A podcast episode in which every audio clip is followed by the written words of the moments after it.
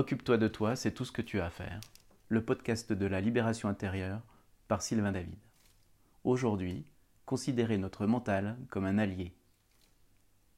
Dans notre souci d'aller vers plus d'authenticité, d'être davantage à l'écoute de nos intuitions, de nos désirs, dans notre volonté d'oser exprimer pleinement ce qui nous anime, le mental est souvent considéré comme un obstacle, un adversaire, voire comme un ennemi qu'il s'agirait de calmer, de dompter ou d'éliminer. N'y aurait-il pas un paradoxe à vouloir aller vers davantage d'ouverture de conscience, vers plus d'unité, en passant par la négation, le rejet, voire l'élimination d'une partie de nous? Il me paraît tout d'abord utile de rappeler que ce fameux mental nous permet, sur le plan matériel, de nous repérer dans le temps et dans l'espace. Il nous permet de nous organiser, de concevoir et de créer. Serait-il alors question de le ramener à sa place d'organisateur pour reprendre la main sur la partie conception de nos vies dans une plus juste répartition des rôles? C'est une piste, effectivement. Je vous propose toutefois d'aller encore plus loin. Je vous invite à considérer notre mental comme un miroir, comme un révélateur des pensées, des croyances qui nous habitent, le plus souvent inconsciemment. Et si nous considérions notre mental comme un partenaire, comme un allié dans notre prise de conscience de qui nous sommes et du personnage que nous jouons? Vous avez peut-être pu observer que, lorsque nous envisageons une décision, au premier temps teinté d'enthousiasme succède assez rapidement un second temps marqué par le doute, la peur, des conséquences, des réactions, etc. Nous avons coutume de mettre ces moments d'hésitation, de remise en question de notre enthousiasme premier, sur le dos de notre mental, ce saboteur qui jouerait avec nos peurs et qui nous empêcherait d'être pleinement libres. Mais d'où viennent ces peurs, ces croyances, ces suppositions? C'est nous, en réalité, qui les portons.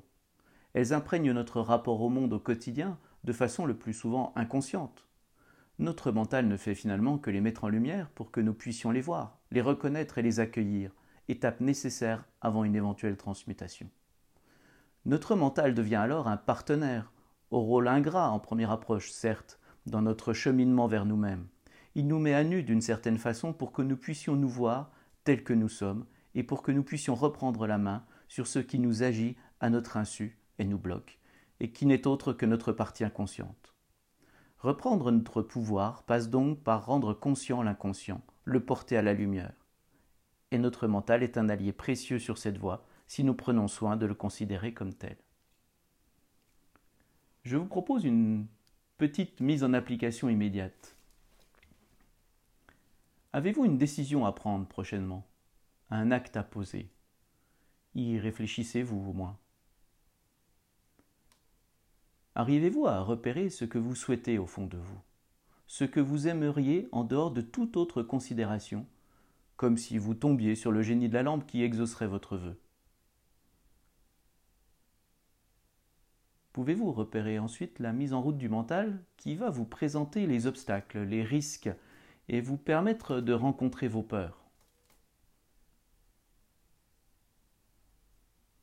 Vous pouvez alors observer une partie de votre inconscient qui est en train d'apparaître, de se présenter à votre conscience.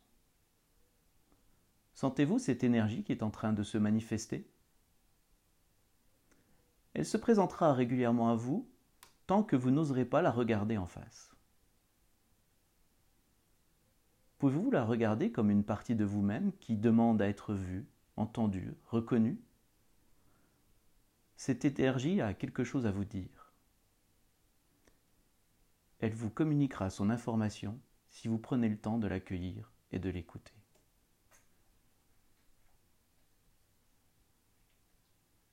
Je vous propose de prendre un temps pour considérer la prise de conscience qui vient de se produire en vous grâce à votre mental.